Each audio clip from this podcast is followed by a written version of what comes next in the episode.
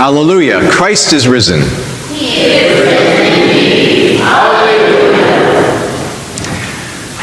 So, have you all bought your Good Friday candy?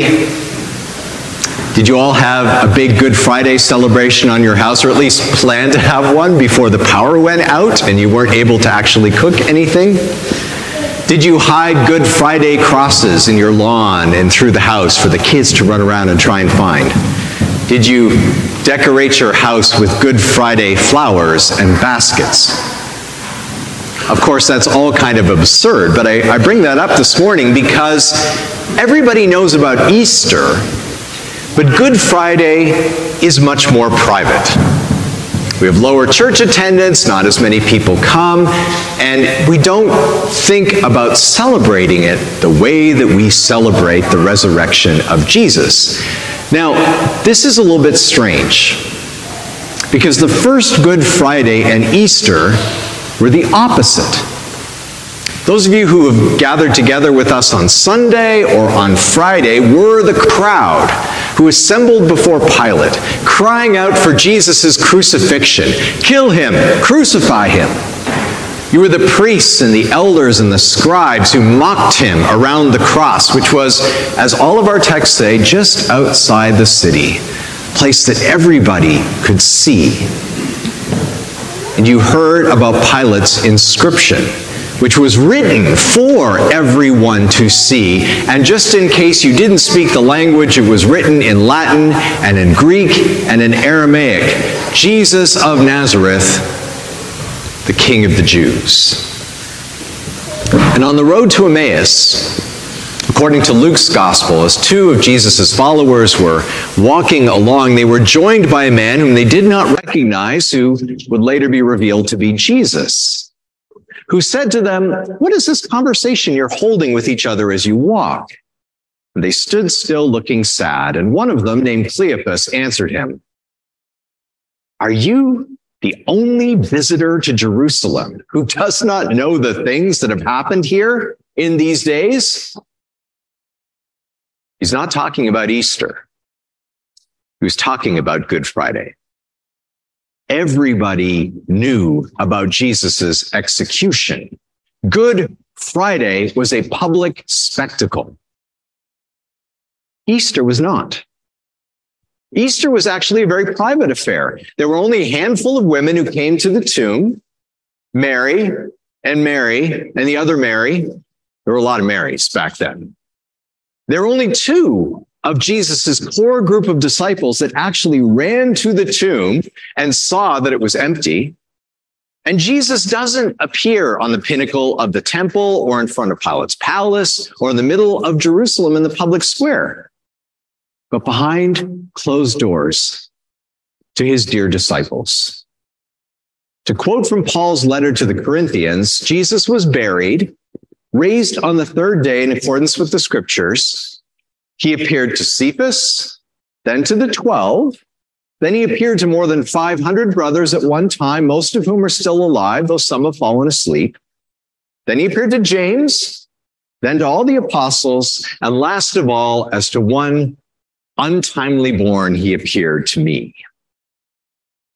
Now, that's a lot of people on the one hand, but not nearly the number of people that could have testified to Jesus' crucifixion.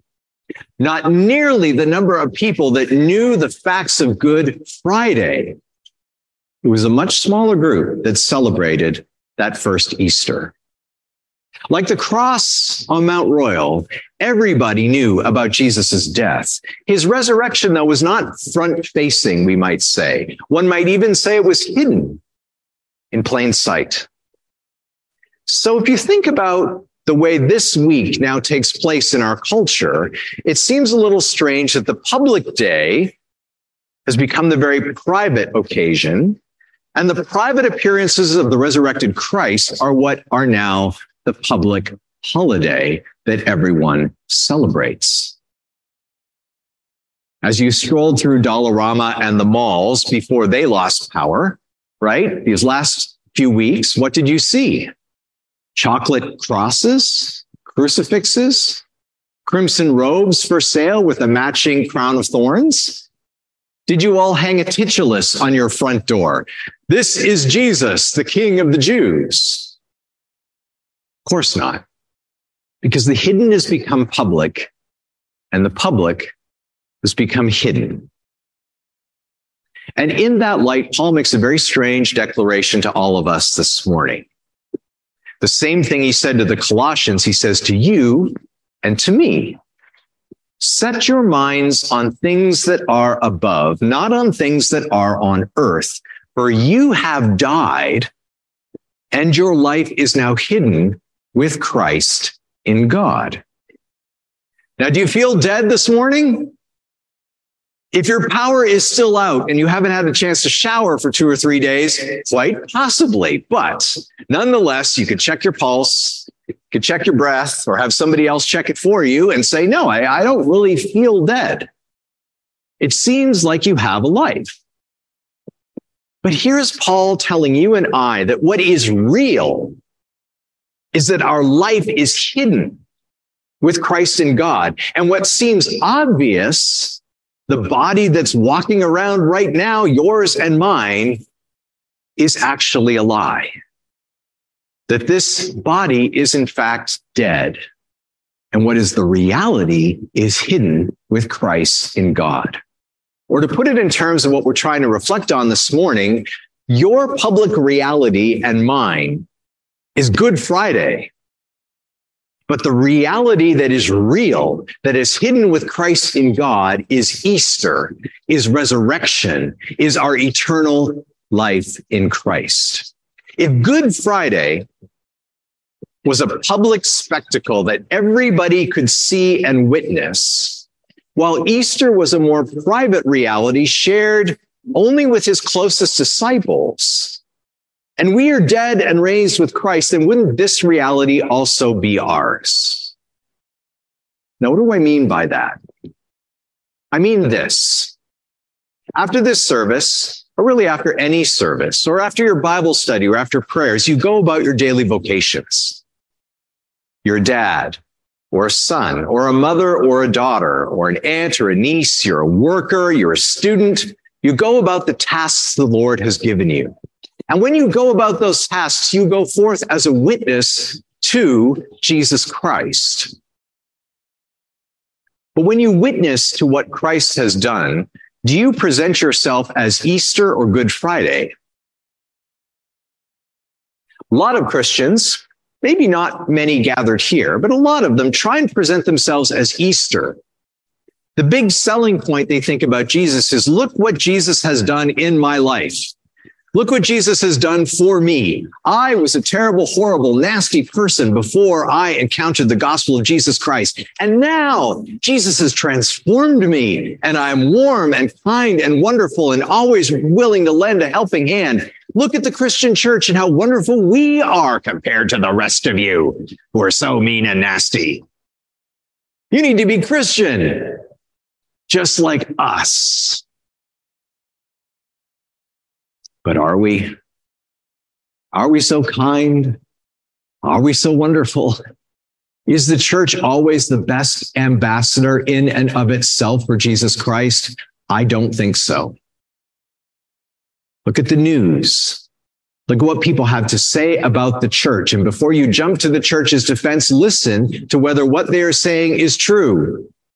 Look at your own behavior. Look at the things that we do and we say. We are just as likely to cut people off in traffic as anybody else. We are just as likely to get anxious and angry and mad at Hydro-Quebec as anybody else. We are just as likely to slip into those terrible patterns as everybody else.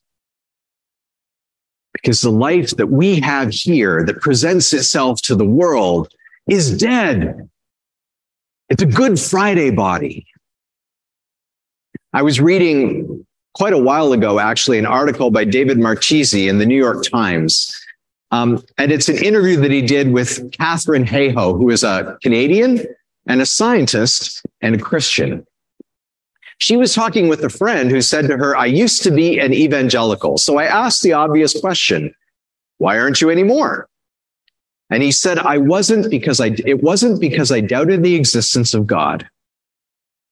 It's because I couldn't see any evidence of God working in people. I saw person after person who claimed that they took the Bible seriously and that they were Christian. I'm paraphrasing, she says. And all I saw was the opposite of love. It got to the point where I couldn't see any evidence of God working in people at all.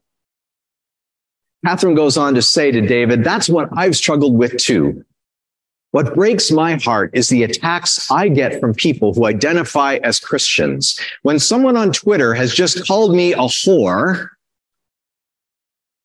and I go to their profile and it says something about loving others and so blessed in Christ, it makes me feel pretty discouraged. And I'm thinking, God, what are you doing? Too many Christians are in the business of trying to sell themselves as Easter when what we really look like too often is Good Friday. But that is the public reality. Our public reality when we come and gather here, except this morning because we've already done it on Thursday and then on Friday, is that we all gather together, you and I, whether you're sitting down there in the pews or up front wearing a nice white robe, and we say, most merciful God, we confess that we are by nature sinful and unclean. We have sinned against you in thought, word, and deed by what we have done and by what we have left undone. We have not loved you with our whole heart. We have not loved our neighbors as ourselves. We justly deserve your present and eternal punishment. That's the public reality for you and I. Because the true reality is that our life is hidden with Christ in God. And even we can't always see it. And so we don't parade around selling our dead bodies as evidence of God's love. That is a mistake, says Paul, says Peter. Don't fix your eyes on what is dead. Fix your eyes on Christ who is seated at God's right hand. Fix your eyes on the one whose word was always true. Fix your eyes on the one who died on the cross for you and for me and for the whole world. He was innocent. He was the son of God, not you, not me.